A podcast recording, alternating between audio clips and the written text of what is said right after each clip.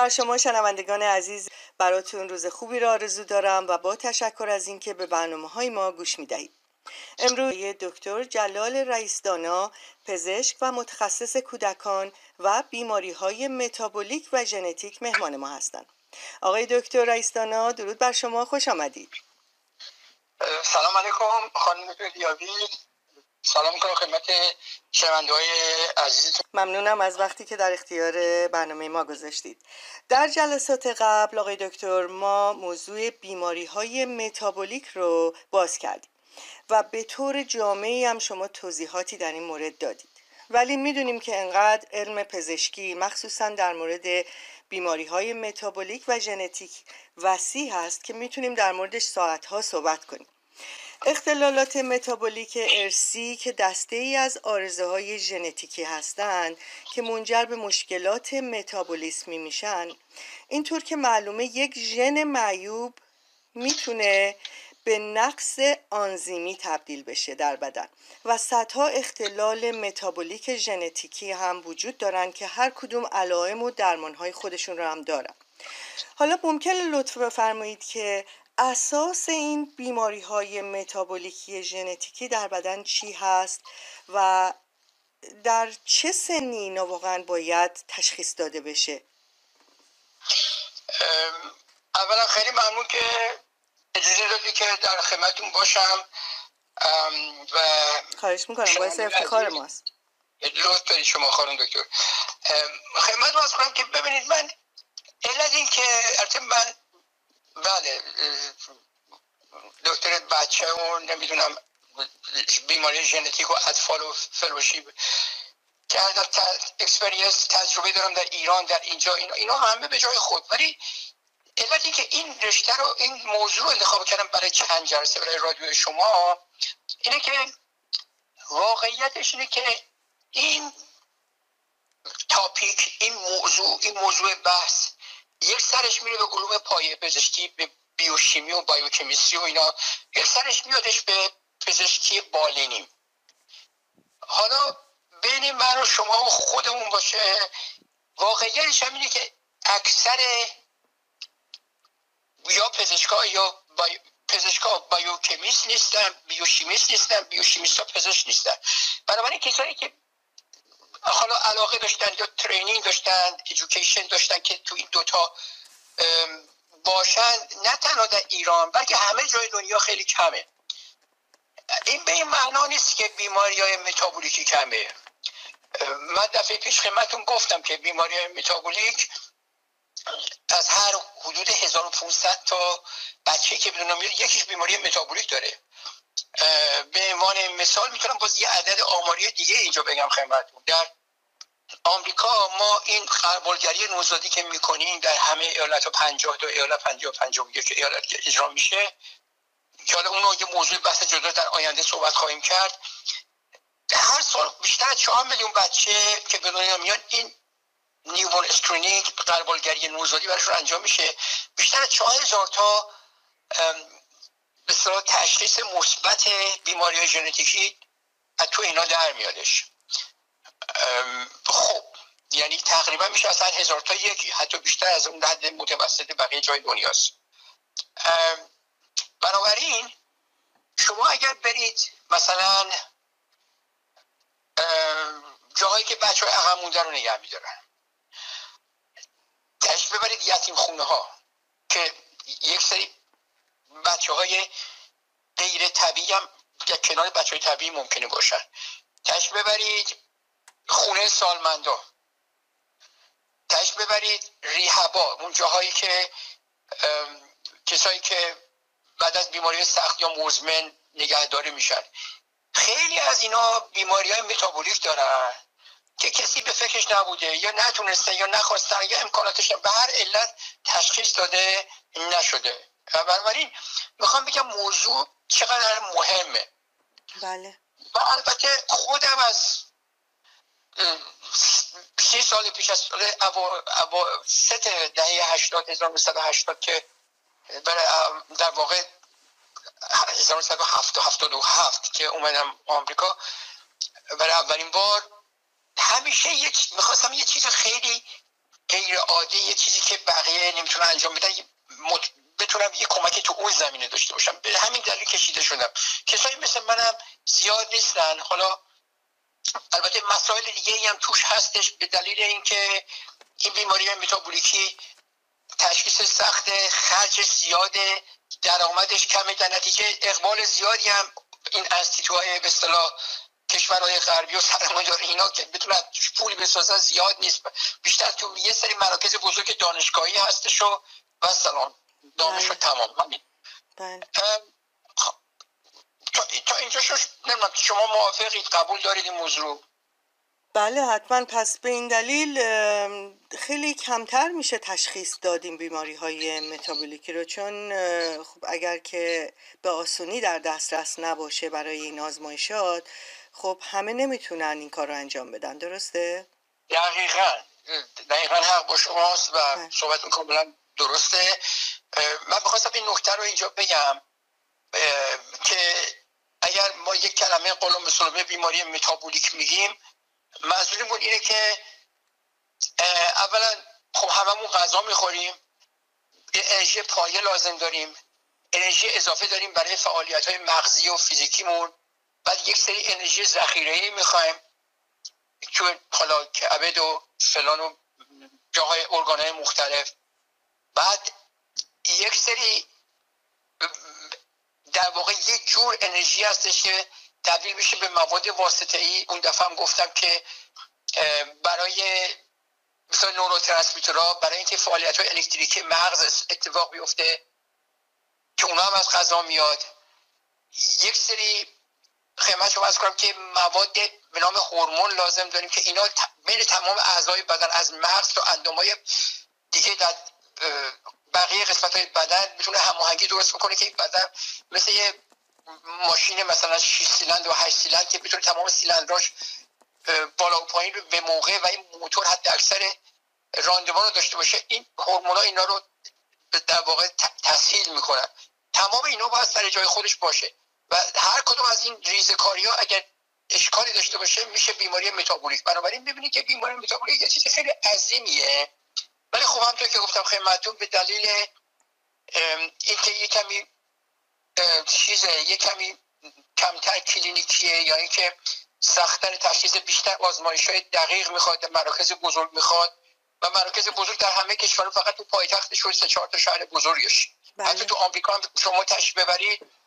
الان ما تو شیکاگو مثلا 6 تا دانشگاه پزشکی داریم. بله حتی اینا همه دارن. ولی خب های بات دی 9 میلیون population the rest of the population in the city of Chicago.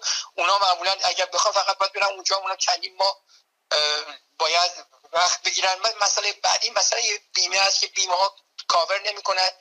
اینشورنس ها به دلیل که دردسر براشون برای اینکه از توش پولی در نمیارن و این سیستم تمام همه چیزش بر اساس پول دیگه. بله. کم و بیش. در نتیجه یه بد اقبالی هم در مورد بیماری متابولیک در اون زاویه وجود داره یعنی اونم باید در نظر بگیرید. خب بنابراین تاخیر در تشخیص و درمان می‌تونه روی عملکرد ارگانهای بدن تاثیر بذاره و شاید حتی بتونه در بهره هوشی افرادم تاثیر بذاره درسته؟ دقیقا خانم دکتر ایلیابی دقیقا شما نکته بسیار خوبی رو گرفتید. که این خودش بحث بسیار مفصلیه که اشاره حالا امروز روزم نشد برنامه بعدی اشاره می‌کنیم. و, و اون اینه که تشخیص به موقعش مهمه برای اینکه قبل از اینکه صدمه بزنه به مغز و ارگانهای دیگه اون باید تشخیص داده بشه و درمانی که اگر وجود داره که معمولا برای درمانای بیماریایی که خربالگری می‌کنن معمولا درمان داره. حالا هر جور درمان اونم به بحث دیگه ای که در مورد صحبت خواهیم کرد. بنابراین مهم اینه که به موقع تشخیص داده بشه و به موقع اینه مهم اینه که نه تنها تشخیص داده بشه درمان شروع بشه بلکه ادامه درمان هم باید توسط یک توی یک مکانیسم یک جوری باید گارانتی بشه که داره به موقع اجرا میشه. حالا اونم دو صحبتشو خواهیم کرد. بله.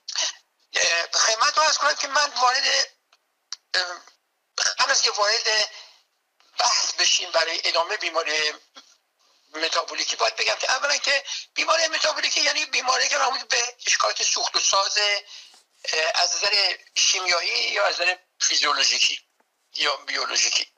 و این اساسش اینه. گفتیم که ما غذا می‌خوریم غذا حالا هر جور غذا در نهایت تبدیل میشه به یه ماده محوری ماده مرکزی مهم به نام کلین که از اون کلین تبدیل میشه به پکیج یا اینکه بسته های انرژی که آدنوزین تری فاسفیت که اون فسفات های یکی یا دوتا و ستا رو آزاد می‌کنه مونوفاسفات و دی فاسفیت هستش که اونایی که وقتی آزاد می‌کنه انرژی که این انرژی که به درد می‌خوره. حالا من می‌خوام الان برای ادامه بحث تشبیه بکنم به یه چیزی که یه کمی ساده تر باشه برای فهمیدنش برای بیننده ها برای اینکه این موضوع یه کمی خوب البته پیچیده است. مثلا کسی که می‌خواد ژنتیک رو شغلش باشه و کارش باشه بر پی رو بگیره 7 ده سال طول می‌کشه.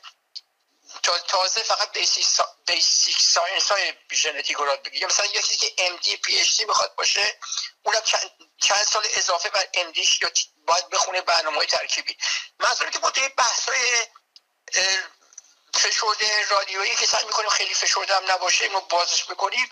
یک کمی من می‌خوام اینو به زبون ساده تر بگم هرچند که بعضی وقتا مجبور میشم که یک کمی تکنیکی باشه اونم اگر بودش و اینا لطف میفهم می‌خوام تو شما محکم رو بگیرید اشاره بکنید.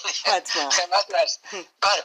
برین شما می‌خواد مثلا خونه بسازید. مثلا می‌خواد 20 تا خونه بسازید. درست؟ یه زمینی بهتون میدن یه زمینه حالا یه کمی بیقوار است. زمین بلنده و باریکه. می‌خواد ده تا خونه سمت راست این زمین بسازید. ده تا خونه سمت چپ این زمین بسازید. درسته. بله. حالا این زمین زمین شما کروموزومه. خونهایی که دست راست یک کروماتیده خونهایی که دست چپ یک کروماتیده. حالا شما هر کدوم از خونه ها که نوکلئوتید با حالا اسمشو می‌ذاریم یا هر چی که دوست دارید یه واحد یک نوکلئوتید. این خونه ها چیه تشکیل شده یک سری دیپارتمنت های section هایی داره. مثلا یه آشپزخونه داره یه اتاق نشیمن داره. یه اتاق مطالعه داره یه انباری داره یه اتاق تاسیسات داره یه هم دستشویی داره توالت داره درسته؟ basically اینجوری فکر کنید. شما تو آشپزخونه چیکار می‌کنید؟ غذا درست می‌کنید؟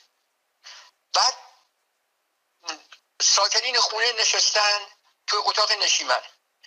منتظرن که غذا تو آشپزخونه درست میشه بیاد برسه بهشون غذاشون رو نوش جون بکنن درست؟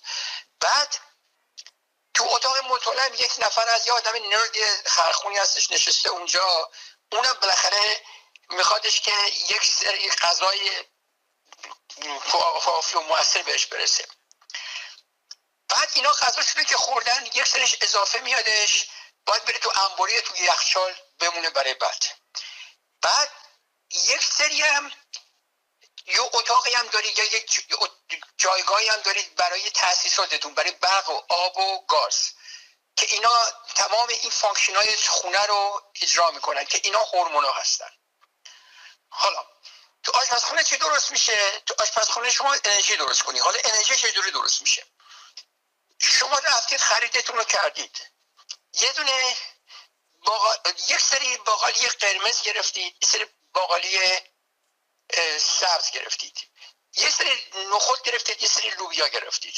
اینا میریزید تو دیک آب میریزید. توش هم حالا نمک حالا نمک حالا سالت سودیوم یا اینکه مثل روی هرچی املاح معدنی میریزید. اینو می‌ذارید که قشنگ بپزه. خاصیت اینا اینه که لوبیا اون باقالی قرمز میره با باقالی سبز نخود میره با لوبیا. یعنی دو تا باز بالایی آدانین تایمی گوانی سایتوزین. اینا با هم دیگن بعد شما یه مقدارم شکر ریخت حالا این غذای من در بیاری حالا نمک و شکر که من به خاطر اینکه فهمش ساده تر باشه دارم میگم. بله. شکر چیزی قنده. قندی که تو وجود داره تو این غذا که شما بدن قراره بپزه برای خودش قندای پنج زلی پنج پنتوزه. یه طرف این قندا مولکولای فسفات پی فاسفیت بعد یه طرفش هم این نخود ها چسبیده. اینا وقتی که شما رو آتیش می‌ذارید داره یواش یواش پخته میشه این چیزا مولکولای در واقع فاسفیت ها به هم دیگه میچسبه. یه زنجیره درست می‌کنه. یه زنجیره درست می‌کنه. وقتی که زنجیره درست کرد گفتیم که این قندهای فاسفیت اون طرفش چیه؟ بیس هست. نخل لوبیا عدس و اون یکی. لپه. حالا یا هر چیز دیگه. بنابراین اینا یواش یواش کنار هم دیگه قرار می‌گیرن. حالا طبیعت فور سام ریزنی که من نمی‌دونم چیه هیچ کس هم نمی‌دونه اینجوری بنا شده یا خداوند یا طبیعت که این سه تا از این بازا یعنی مثلا نخود لوبیا باقالی. کنار هم دیگه باقالی قرمز بعد باقالی سبز. هر کدوم از اینا هر ستاشون یه دونه کد ژنتیکی درست می‌کنه. خب وقتی که اینا قرار گرفتن کد ژنتیکی به هر ترتیب random مثل مثل اینکه شما یه لگویی رو می‌خواید از لگو بازی بکنید می‌خواید یه feature یه structure یک یک shape ی رو درست بکنید از لگوتون. این لگو شما ممکنه هر چی بشه. حالا قراره که لگو شما بشه مثلا کله یک عروسک. حالا شما کله عروسک تو که درست کردید غذاتون که درست شد میریزید تو سینی می‌برید تو اتاق نشیمن. اتاق نشیمن اونا کیا اهالی نشستن. ارگانای بدنن. کبد و قلب و روده و کلیه و تمام اونا. اتاق مطالعه کیه؟ یه نفر نشسته که تمام بسیار فرمونه و کارهای اینتلیجنت اون خونه دستشه. اونم نورو و مواد غذاییش که شما درست کردید می‌گیره. اون اگر آرا غذاشون که تموم شد یه مقدار اضافه ذخیره می‌کنید به عنوان اسید چرب به عنوان کلسترول و غیر و ذالک می‌ذاره تو یخچال یا بیرون اگر اشکالی نداشته باشه خراب نشه. یه سریش هم که میره تو اتاق تاسیسات که برای این هورمونایی که می‌خواد تمام اینا رو به هم دیگه وصل بکنن حالا اگر تو اون مرحله غذا پختنتون قرار بود که لوبیای قرمز یا حالا بگیم باقالی قرمز با باقالی سفید و لوبیا یک درست بکنه. حالا باقالی سفید یه دفعه به لپه اومدش نشست. این این یه دونه بازی که عوض شد تمام ترجمه تمام اون رشته ای که درست شده در حال پختن همه رو عوض می‌کنه. در اون غذایی که شما قرار بود درست بکنید بدید اون اعضای بدن دوست داشته باشن دیگه نمیشه. وقتی که این غذا غذای ایدئال نبود در اینکه اونا همه قرقرشون در میاد تو اتاق نشیمن. میگه این چه جور غذایی نمی‌خوایم مثلا این میشه بیماری متابولیکی یعنی میشه اختلال بیماری متابولیک حالا بستگی داره که این یه دونه جهش ژنی که تو یه دونه از این بیسا رو خراب می‌کنه چی باشه؟ ما بیشتر از پنج تا بیماری متابولیک تا حالاش داریم. هر سالی حدود بین 8 تا 12 تا بیماری جدید هم داره کشف میشه. بنابراین بستگی داره که شما این ژنایی که اومدن کنترل کردن این غذا رو درست کردن غذا چی چیه؟ غذا پروتئینه. پروتئین چی چیه؟ آنزیمه. تیکه های آنزیمه. این تیکه های آنزیم میادش مولکول های گنده مثلا ما رفتیم کله پاچه خوردیم یا کلو کباب خوردیم کلو کباب نون کباب و رضا و هر جا یا شما لس آنجلس هر که هستید. اونا غذای خوشمزه خوردید. متا این خوشمزه هست. ولی باید بره حذف که شد جذب که شد باید سوپتوسات بشه تبدیل بشه بگه چیزای همون اسید کلین کذایی که در واقع به درد بدن بخوره. حالا اگر هر کدوم از این هزارها ماده که تو این غذاهای روزانه ما هست چه گیاهخوار باشیم چه گوشخوار چه ترکیبی یه ایراد کوچیک داشته باشه یه آنزیم در بدن به طور مادرزادی کم باشه این در همه چیزاش می‌رسه به میشه بیماری متابولیک. تا اینکه شما نمی‌دونم خانم دکتر شما موافقید بله بله خیلی خیلی جامعه توضیح دادید. به طور کلی آقای دکتر پس شیوع بیماری های متابولیکی تا چه حده؟ و آیا بستگی به مثلا کشورهای مختلف ممکنه که بیمار این بیماری ها بیشتر یا کمتر باشه؟ یه نکته بسیار جدید و جالب دیگه هم الان اشاره کردید که خیلی جالبه. اونم باز یه موضوع بحث دیگه ای هستش. ولی الان من می‌خوام که این چون خیلی جالبه خیلی به موقع اشاره کردید. می‌خوام اینو یه چند کلمه در مورد صحبت بکنم. دقیقا اینجوری هست. به دلیل همین هم هستش که بیماری های ژنتیکی در جای مختلف دنیا شیوع مختلف داره برای که فرکانسش وفورش incidence ش میزانش اتفاق افتادن case های جدید در هر سال. حالا ما prevalence و incidence حالا من کاری به اون کلمات و مسائل آماریش ندارم. ولی اساسا فرق می‌کنه. مثلا شما در ایران خودمون شما تشبیه ببرید شمال ببینید که اونجا تالاسمیا خیلی زیاده. در حالی که شما تشبیه ببرید مثلا تو یزد بیماری دیگه ای هست. در سیستان و بلوچستان بیماری دیگه ای هست. در مثلا در فرض بفرمایید که در کانادا در ایست کانادا یه بیماری عمده ژنتیکی تایروزینمیا خیلی زیاده در حالی که در وست کانادا نیست تقریبا. خیلی خیلی کمه. یا اینکه مثلا شما بیماری ALS یا اکثر بیماری نورو یعنی بیماری عصبی که منجر به دیسابیلیتی و زمینی شدن و مرگ میشه فرسام ریزه که ما نمی‌دونیم چیه هرچی برید به طرف قطب شمال شوش بیشتره هرچی به طرف استوا برید کمتره. در حالی که شما هرچی به طرف استوا که تشبه ببرید وسط کره زمین یک سری بیماری های ژنتیکی گوارشی و این غیر عصبی بیشتر میشه. بنابراین به همین دلیل هم هستش که وقتی قربالگری نوزادی می‌خوام بکنن هر کشوری فرق می‌کنه. به همین دلیل مثلا ما در ایالت ایلینوی در قربالگریمون 33 تا بیماریه ولی مثلا در یه ایالت دیگه بیماری های دیگه از تعدادش هم ممکنه فرق بکنه. بله. پس شما وقتی این کار رو انجام میدین در نوزادان اون موقع بهترین موقع تشخیصه که می‌تونین درمان رو شروع بکنین. دقیقا. اونم البته وارد بحث مثلا یه کمی از پایه پایه‌ایش خواهیم شد در جلسات بعد. و من فکر می‌کنم که اگه موافق باشیم بریم سر اون نمی‌دونم چقدر وقت داریم الان. حدود پنج دقیقه دیگه وقت داریم. okay okay. ما در واقع هنوز وارد بحث اصلی بیماری متابولیک هنوز نشدیم ولی این مقدمه رو لازمه که ادامه بدیم. به خاطر اینکه خدمتتون عرض کنم می‌دونید مثلا چیزهایی که به درد شنونده های عزیزمون بخوره تو مسائل روزانه نه تنها اطلاعات عمومی بلکه برای عزیزانشون. بله. مثلا بفرمایید که یه خانومی مثلا دوست شما یا فامیلتون یه بچه رو به دنیا میاره در بیمارستان. خب این بچه ما از کجا بدونیم که بیماری متابولیک داره یا نداره؟ آیا این من وقتی هر بچه که به دنیا میاد page م می‌کنن میرم baby رو نوزاد رو می‌بینم تو بیمارستان.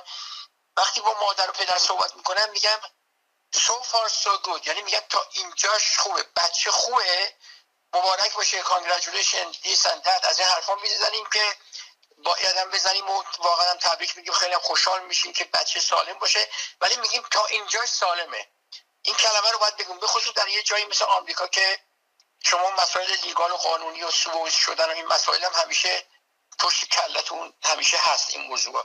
بله. و به همین دلیل ما همیشه میگیم تا اینجاش خوبه. چرا؟ برای که بچه که الان سالمه ایشالا که سالم بمونه. ولی دلیل نیست که یه ساعت دیگه یه روز دیگه یه ماه دیگه پنج سال دیگه همینجوری باشه. این یک. یکی از علتهاش اینه که ممکنه یکی از بیماری متابولیک رو داشته باشه. یکی از اون موارد یکی در میونه مثلا 1500 تا یا 4000 تا بیم... نوزادیه که یه بیماری متابولیک جدی بسیار جدی داره. این یک. دوم اینکه ممکنه که این بیماری متابولیک هیچ علامتی هم نده ولی سه چهار هفته دیگه از مرکزی که غربالگری نوزادی می‌کنن به بنده یا شما یا یه pediatrician دکتر بچه ای که مسئول اون بچه هستش زنگ می‌زنن page ش می‌کنن میگن که آره این بچه فلان بیماری مثلا فنیل‌کتونوریا داره تیروئیدش کم کاره گالاکتوزمیا داره دیسندر از این حرفا یکی از این بیماری متابولیکی که جز اون سی دو تا بیماری متابولیک ما در استت ایلینو می‌کنیم یا مثلا تعدادی که در کالیفرنیا شما انجام می‌دید اونو زنگ می‌زنن پیج می‌کنن میگن به ما که ما هرچی زودتر بتونیم درمان رو شروع بکنیم. بنابراین ممکنه یکی از اونها هم باشه. یا ممکنه که شما در یک کشوری باشه که متاسفانه هنوز قبولگری نوزادی انجام نمیشه و من همیشه وقتی این صحبت که میشه واقعا یک کمی راستش احساس عذاب وجدان می‌کنم که من چرا تو ایران نبودم و نیستم و نمی‌تونم این برنامه رو کمک بکنم که راه بیفته. و من نمی‌دونم الان هست یا نیست ولی تا حدود 7 سال پیش که من یه کنفرانس تو تهران داشتم دانشگاه تهران گفتم اطلاعات و چیزایی هم که بلد بودم و متریالی که می‌دونستم خودم بردم ولی نمی‌دونم حالا اجرا میشه یا نمیشه. ولی به هر صورت نمی‌خوام که یکی از بچه های نوزاد ایرونی مثل بچه یکی از همکلاس های سابق ما بشه که یکی از بهترین دکترای متخصص ایران هستش. و بچهش فنیکتونوریا داره. و بچهش الان 20 خورده سالشه و عقب مونده ذهنیه. یعنی بدونید یعنی یک سری از این مسائلی هستش که هر بچه هم عزیز پدر و مادرشه و بیماری متابولیک هم خیلیاش واقعا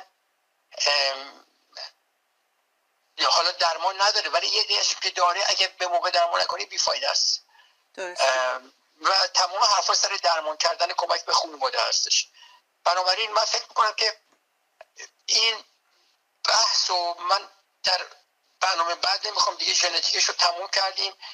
بعدم برنامه قبلی هم گفتیم که این ژنایی که بیماری متابولیک رو کنترل می‌کنن هر کدوم یه رفتاری دارن یک نحوه وراستی دارن که نحوه وراثت غالب و مغلوبی که شما همطور که اشاره کردید یعنی غالب این که ژن غالب از پدر به بچه ها یا پدر مادر می‌رسه و مغلوب یعنی که دو تا ژن مغلوب باید با همدیگه باشه. ما مثلا میگیم هوموزایگوت باید باشه که باید دوتاش با همدیگه وجود داشته باشه که بیماری برسه به بقیه نسل بعدی وگرنه نمی‌رسه. ممکنه که ناقل باشه اونایی که ناقلن یه دونه مثلا حالا پسرمون دخترمون دختر پسرمون اونایی که میگن عقدشون تو آسمون بسته انشالله که همینجوری باشه ولی بالاخره یا اونایی که یهودیایی که ازدواج فامیلی زیاد می‌کنن یا هر قومی که تو خودشون ازدواج می‌کنن بیماری اون ژنای مغلوب از دو طرف احتمالش خیلی بیشتری که با هم جفت بشه به بیماری های ژنتیکی و متابولیکی خیلی سخت و کشنده ایجاد بکنه. اونم یکی از مسائل دیگه ایه و بعضی از روی کروموزوم های جنسی بعضیش هم نیست. من فکر می‌کنم که ما دیگه نمی‌خوام سر شما و بینن شنوندهاتون در بیاد بیشتر از این. حتما در جلسات آینده بیشتر در این مورد توضیح خواهید داد. بله ایشالله ایشالله حتما این کار خواهید کرد. باز هم ممنون از شما آقای دکتر برای وقتی که در اختیار این برنامه قرار دادید. تا برنامه دیگر روز و شب خوبی رو براتون آرزو دارم. خیلی متشکر از وقتتون دعوتتون. روزتون بخیر. روز بخیر.